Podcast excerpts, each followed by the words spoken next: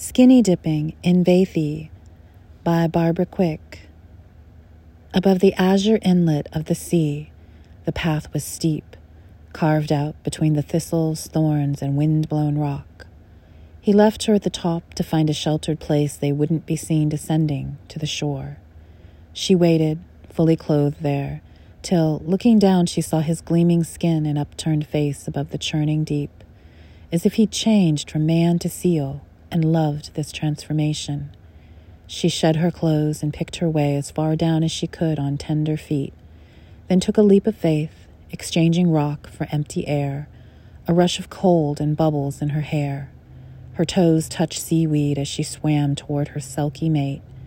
Two naked, slippery people, seventy and sixty-five, feeling so alive and filled with joy, treading water side by side in the extra salty turquoise blue Aegean Sea, rich in iodine, they'd heard, with the power to heal all kinds of wounds. They tasted salt and kissed two shipwrecked sailors who'd managed to survive.